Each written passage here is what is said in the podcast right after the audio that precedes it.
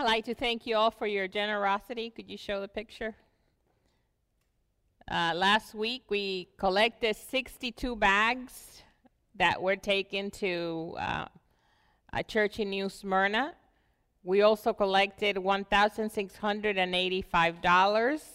And also, yes, the Methodist women also collected 500. And all that was sent to them. John and his wife Teresa uh, took it, I think it was on Monday.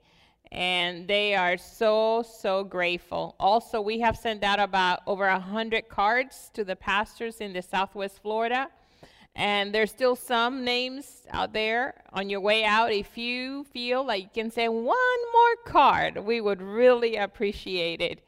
Um, i have already gotten email saying thank you so really thank you for your generosity uh, if you brought your Bible to church this morning, please open it to the book of Ephesians. The sermon will be uh, from Ephesians chapter 5, verses 21 through chapter 6, verse 9. But I'm, all, I'm only going to read a few verses, uh, 21 through 27. Ephesians chapter 5, verses 21 through 27. Submit to one another out of reverence for Christ. Wives, submit to your husbands as to the Lord. For the husband is the head of the wife, and as Christ is the head of the church, his body, of which he is the Savior. Now, as the church submits to Christ, so also wives should submit to their husbands in everything.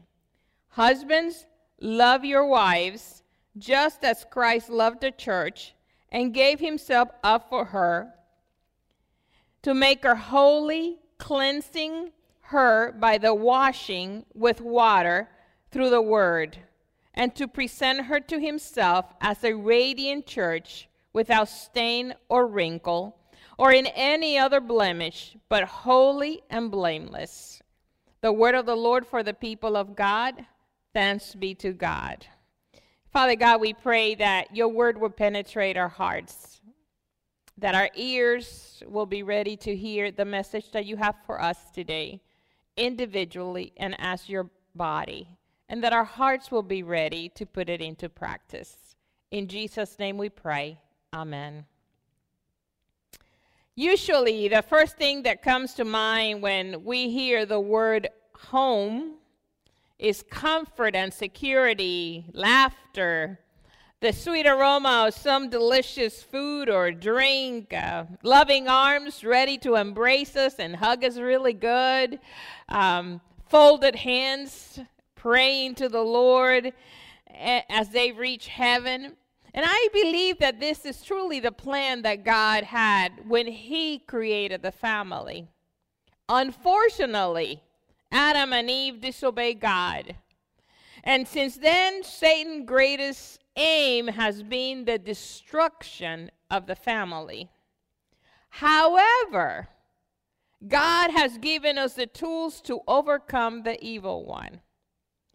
As we already know, the, this letter to the Ephesians is an instructional letter on how to live a higher life through Jesus Christ.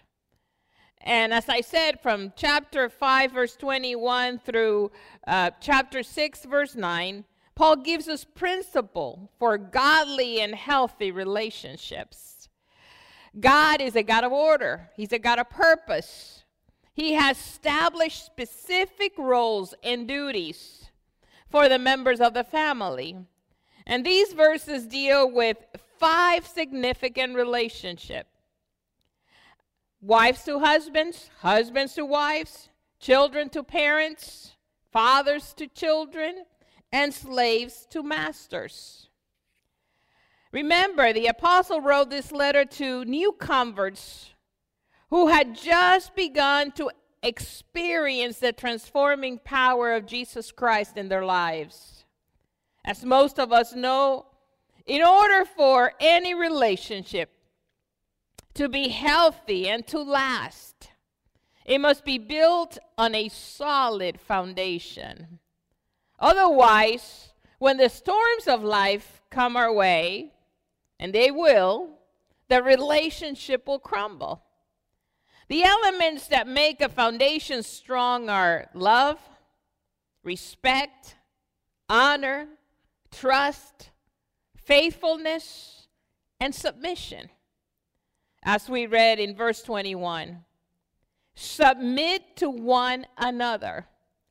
Now, the important thing to notice is that that verse doesn't end there. Submit to one another, period. No, it goes on and he says, out of reverence for Christ. Some people have an issue with the word submission. Some women will say, Yes, I'll submit my opinion. And even a greater issue some people will experience is that when it comes to putting that submission into practice, perhaps it's because this principle is totally opposite of what the world teaches. And also because we might not fully understand the nature of God. There are a few verses in the second chapter of the book of Philippians that helps us comprehend the concept and the importance of submission. Scholars have labeled these verses the kenosis, uh, for the Greek word, the act of emptying. And he reads, Your attitude should be the same as that of Christ Jesus, who being in very nature God, did not consider equality with God something to be grasped, but made himself nothing, taking the very nature of a servant, being made in human likeness, and being found in appearance as a man.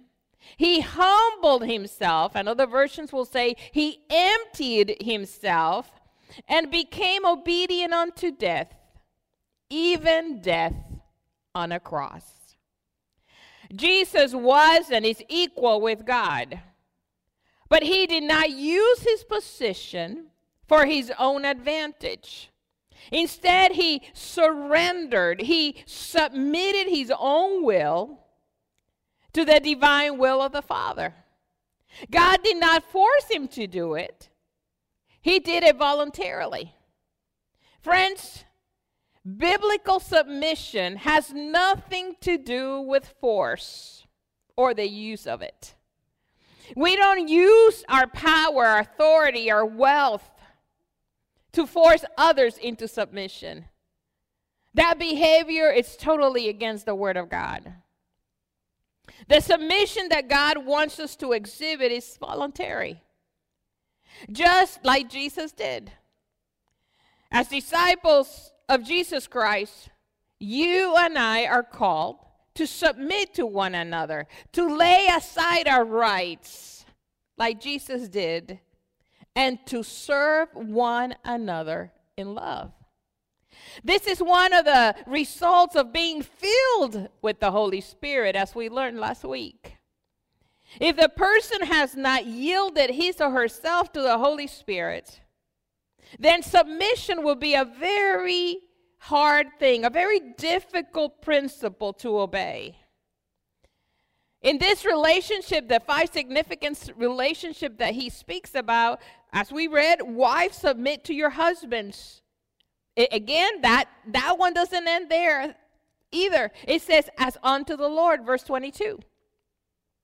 The role of the Christian wife is to work with the husband not to dominate or control the husband, as it was a trend in pagan Ephesus, thus creating confusion in the home. The, the wife is called to be a helpmeet, to complement the husband. Proverbs 14:1 we read, "The wise woman builds her house, but with her own hands the foolish one tears it down." The second relationship, significant relationship, is husbands love your wives just as Christ loved the church and gave himself for her. verse 25. Uh, these verses are so interesting. Again, it doesn't say just husbands love your wife, period. No. The verse goes on to say how the husband is supposed to love the wife. How? As Christ loved the church. When we study these verses in relationship to the family, we see that I believe the husband has a harder responsibility than the wife. Because the husband is called to love the wife as Christ loved the church. It's sacrificial love, it's boundless love. And this was a very strong message for the husbands at Ephesus. Remember the context, the place, the time, the culture. And at that, at that point in that culture, uh, women were seen as object and often mistreated. The husband could present them, as they call it, with a letter of divorce just if he came home and the food was not on the table or if it wasn't hot enough. But this was not the will of God when he instituted marriage back in the Garden of Eden. Furthermore, God created the man or the husband to guide, to gird, and to guard his family. As Dr. James Dobson has said, the best thing a father can do for his children is to love their mother. The third relationship children, obey your parents in the Lord. For this is right. It is the first commandment with the promise. What is the promise? So that it will go well with you and you may live long on this earth. It is not easy to obey this commandment in a world where disobedience and defiant behavior is applauded and obedience is mocked. However, the Bible tells us that God honors obedience. When my kids were little, all the gifts that I would get them for Christmas would have a card. And in there, you know, I would put a message, but I would also say, remember, God honors obedience, and so does mommy. I wanted them to continue to remember how important obedience is. As a matter of fact, in 1 Samuel 15 22, we read that obedience is better than sacrifice. And we cannot wait as parents and grandparents until the child is 10 or 12 to teach him or her about obedience. By then, it might be too late. Yes, children are going to push the fence. They want to know if it's still there. And as parents and grandparents, in a loving way, we need to remind them that yes, it is still there. Proverbs 29 17 tells us, Discipline your child, and he will give you peace, or she will give you peace, and bring delight to your soul. The fourth relationship fathers, do not provoke, do not nag your children to anger, but bring them up in the training and the instruction of the Lord. Chapter 6, verse 4. To this admonition, is added the counsel to train the children in the Lord. Not, not only are fathers to be reasonable in their expectations of their children, but they also ought to be involved in the life of the child as well. In the culture of that time, the mothers were the one that were um, responsible for the upbringing of the child. And the father would come along when it was time to discipline or punish the child. And that's not God's intention. God wants mom and dad and the family involved in the upbringing of the child. As Josh McDowell states, correction or discipline without relationship leads to rebellion. It's human nature. Why would I take your correction or your discipline if I don't really know you? God's perfect plan is for fathers to love their children so much to discipline. As the Bible says, I think it is in First Peter, that God the Father who loves us will discipline us as well. And then the fifth re- uh, relationship is slave and masters, chapter 6, verses 5 through 9. Paul neither condemns nor condones the institution of slavery. Slaves were an intricate part of that culture and the household as well. And in the same manner, you and I are called to submit to those whom we work for or we work under. Submission, my friends, is a beautiful thing. The reality is that we need to submit to one another. This is the principle for proper personal relationship, whether at home or at church or place of employment, wherever it is. Now, you remember when the disciples have been out fishing for a while, all night, as a matter of fact, the Bible says, and they came back to the shore with nothing. And there was Jesus. And Jesus says to them, Boys, let's go back out. And Peter said to him, But we've been out there all night and caught nothing.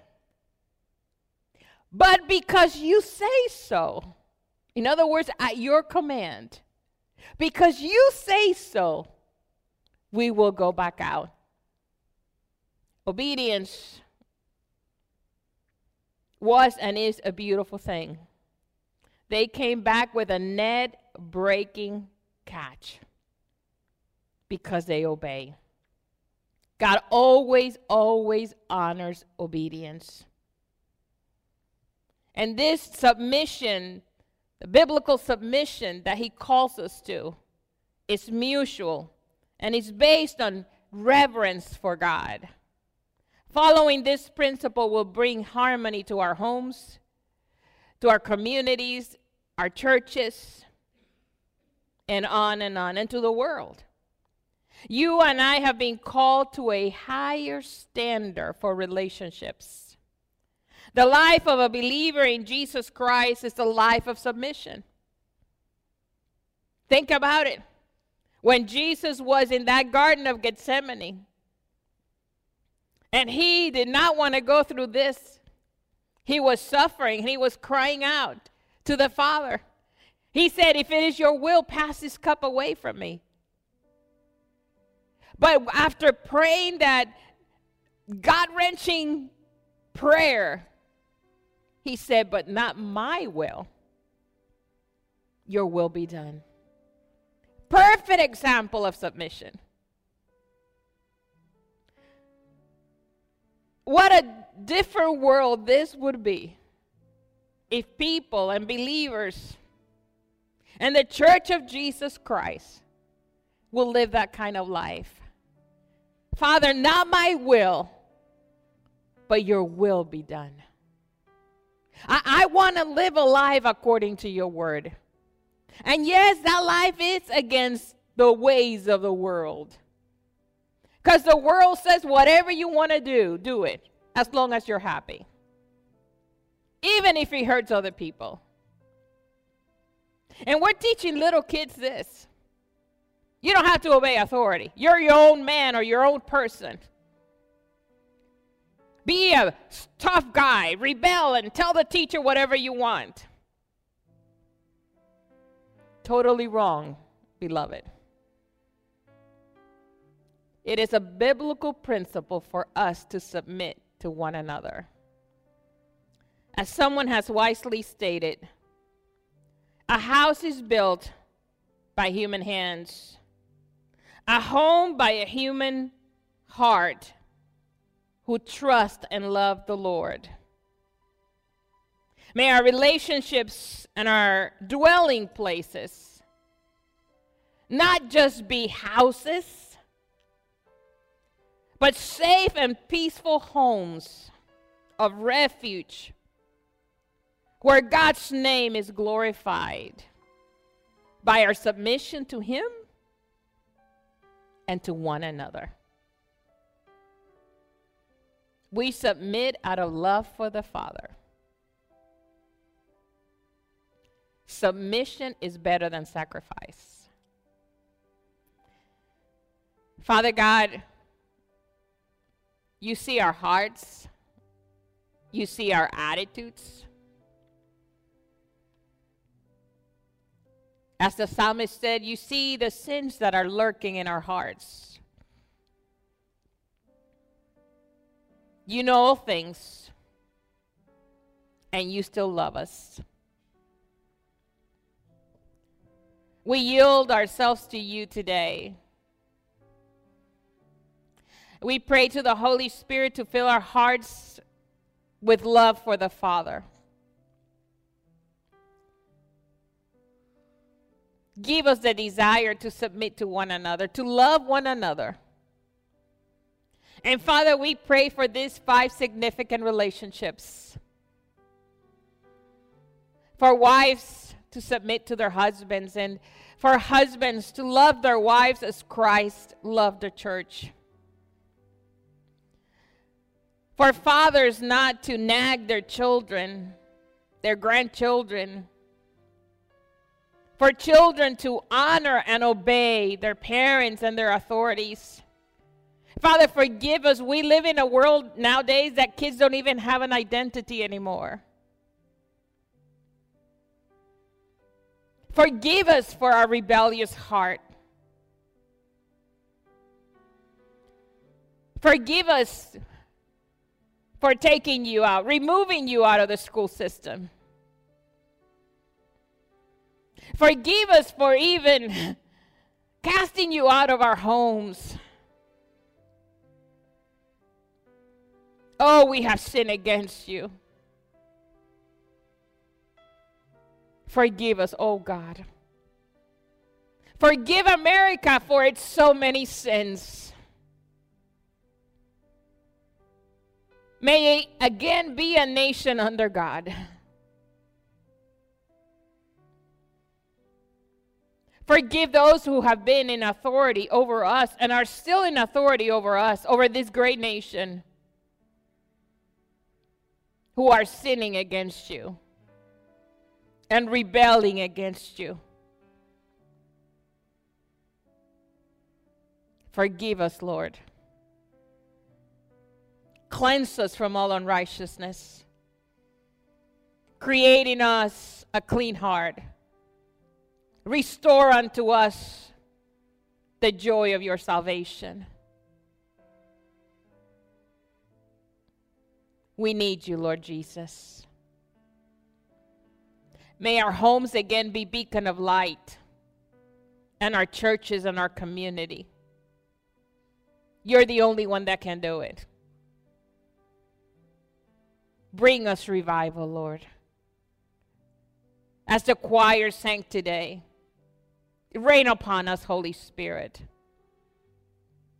Rain upon us. Help us to live lives that truly reflect you. Help us, enable us to live the higher life that you have called us through Jesus Christ. This we pray in the name of the Father, the Son, and the Holy Spirit. Amen.